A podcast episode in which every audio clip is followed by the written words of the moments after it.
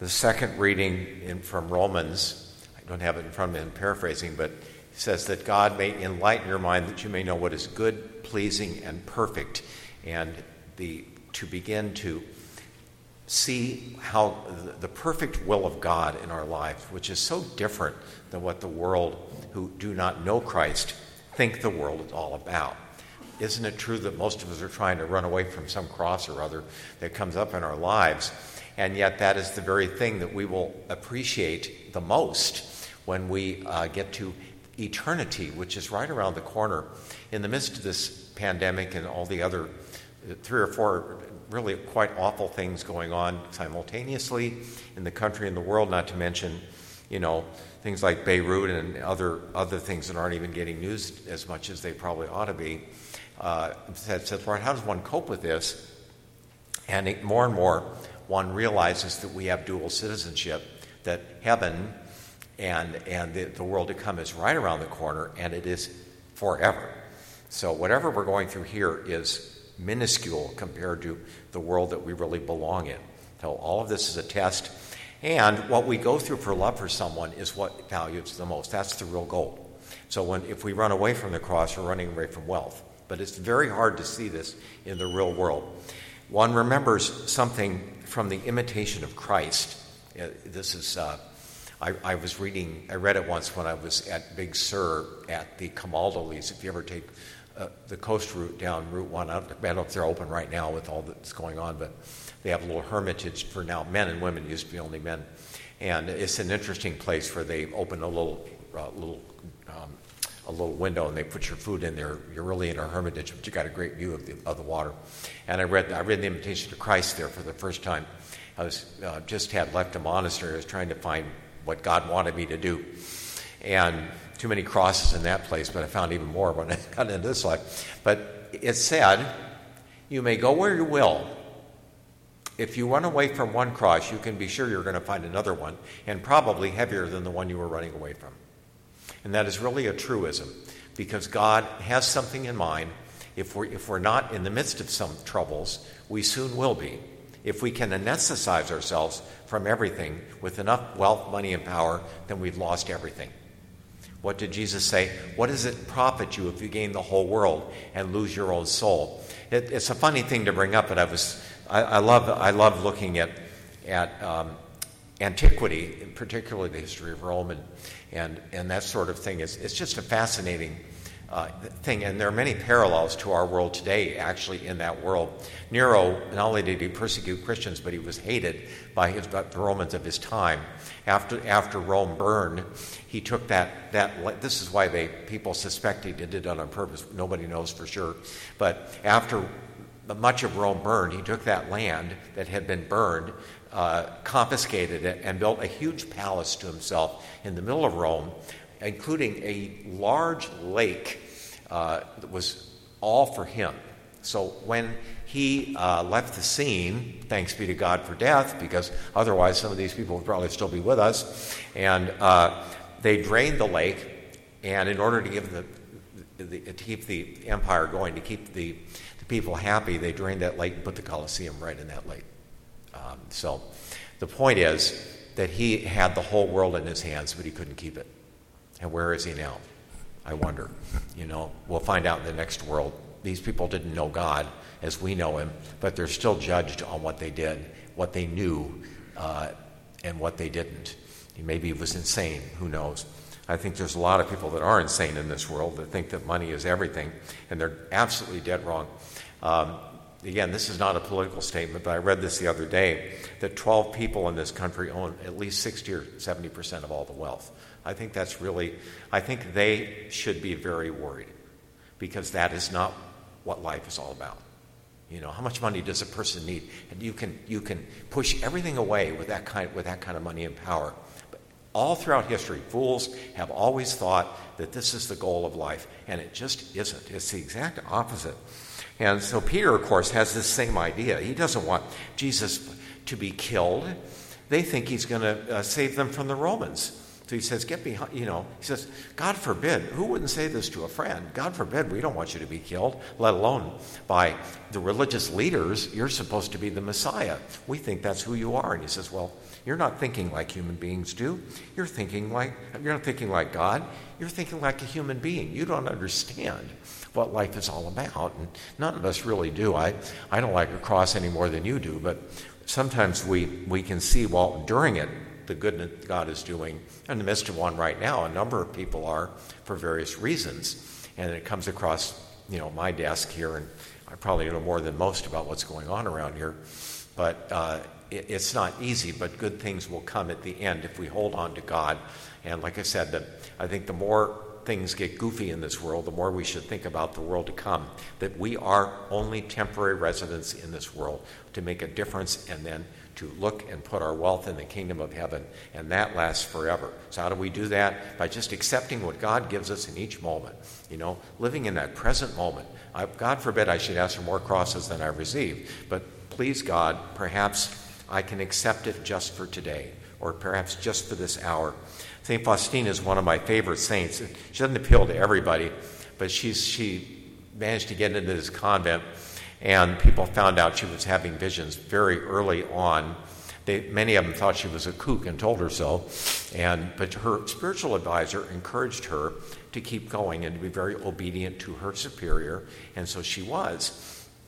But um, uh, there were many things that our Lord um, said to her, but one of the more interesting ones was, you know, she was very afraid. You know, she, she really wanted to be a good sister, but she always felt like she wasn't. And she was, after things had been going for a while, uh, Jesus said to her, You know, I want, what I want is a, a, a religious order dedicated to my mercy. And she got the impression that she was going to be leading it and leaving that convent she loved so much and barely got into because she didn't feel qualified, neither did the nuns that let her in.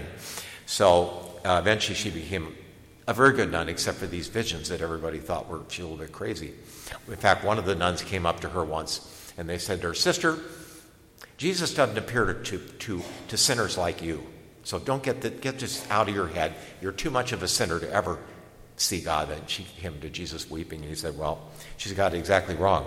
The sinners are the ones I love to come to. So, you know, it's that kind of stuff that's kind of interesting. But uh, she was told all throughout the, the book that she wrote, out of which Divine Mercy Sunday came, and I think she'll probably be a doctor of the church someday. But she said uh, Jesus kept uh, implying that she was going to be leaving and founding an order. And she was so upset and so upset. And she's either seeing him physically with her eyes or having locutions within, something that most of us have never experienced. And yet, Jesus, you know, she died in that convent without ever leaving there to found that community. And Jesus never told her. He never told her that uh, actually what he meant was that she would be laying the foundations for someone else to build it. He let her uh, suffer with that mis, mis, mis uh, this misinterpretation of what Jesus was saying. And I think we all, at times, are allowed to not understand why God has permitted something.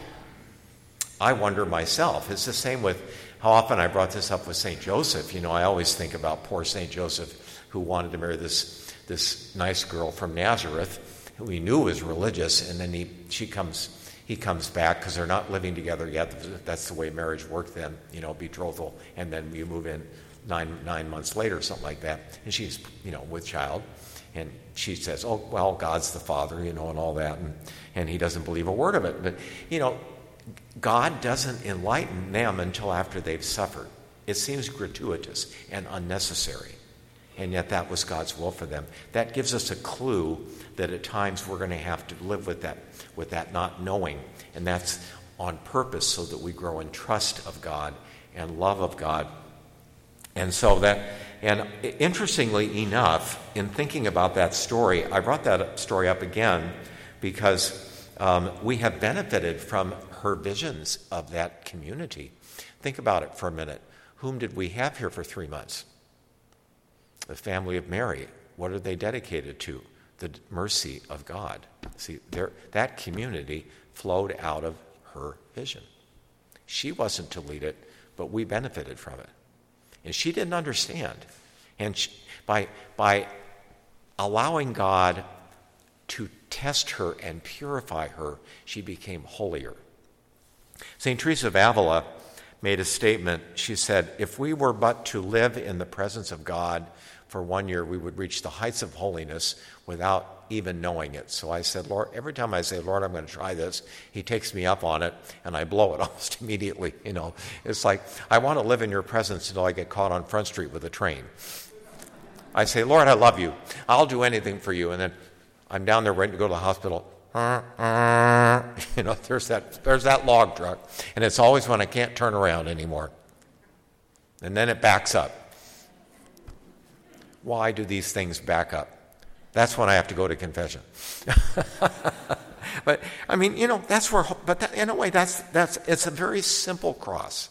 But how many have I spoken to or dealt with here and in other places?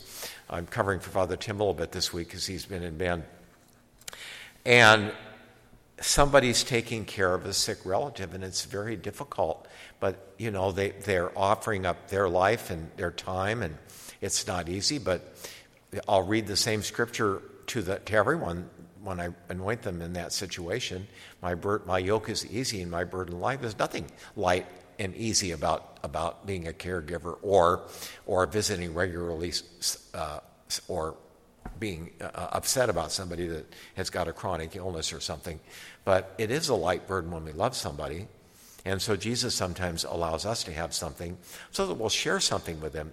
We have to realize that in Heaven is very close by, and we have a choice of where we're going to go also. Uh, that's, not, that's not a subject for this sermon. But one thinks about the levels of heaven.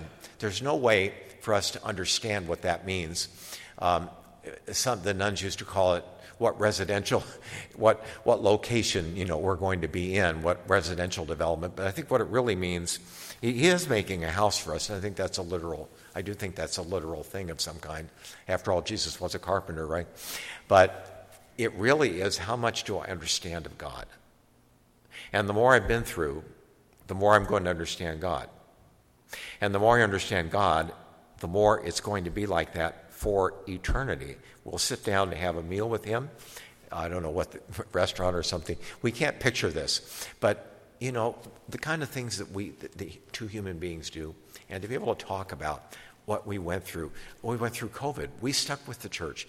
Some of us couldn't come. Some are. Some are afraid. Some not. Some are having financial problems. Some aren't.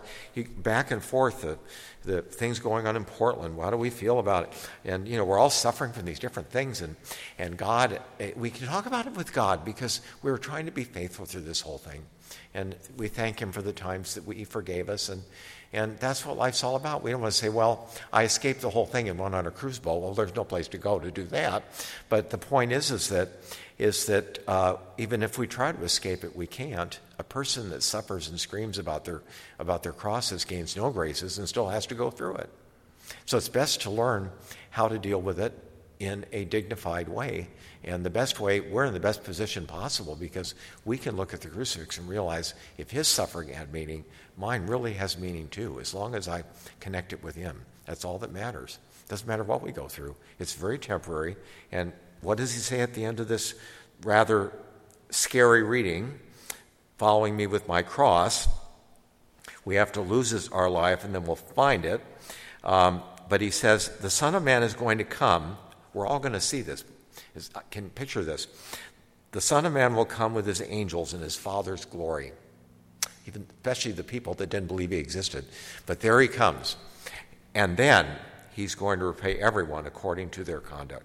And that's uh, and that repayment is going to last forever. So we live in a very interesting times. We were meant for these times, all of us.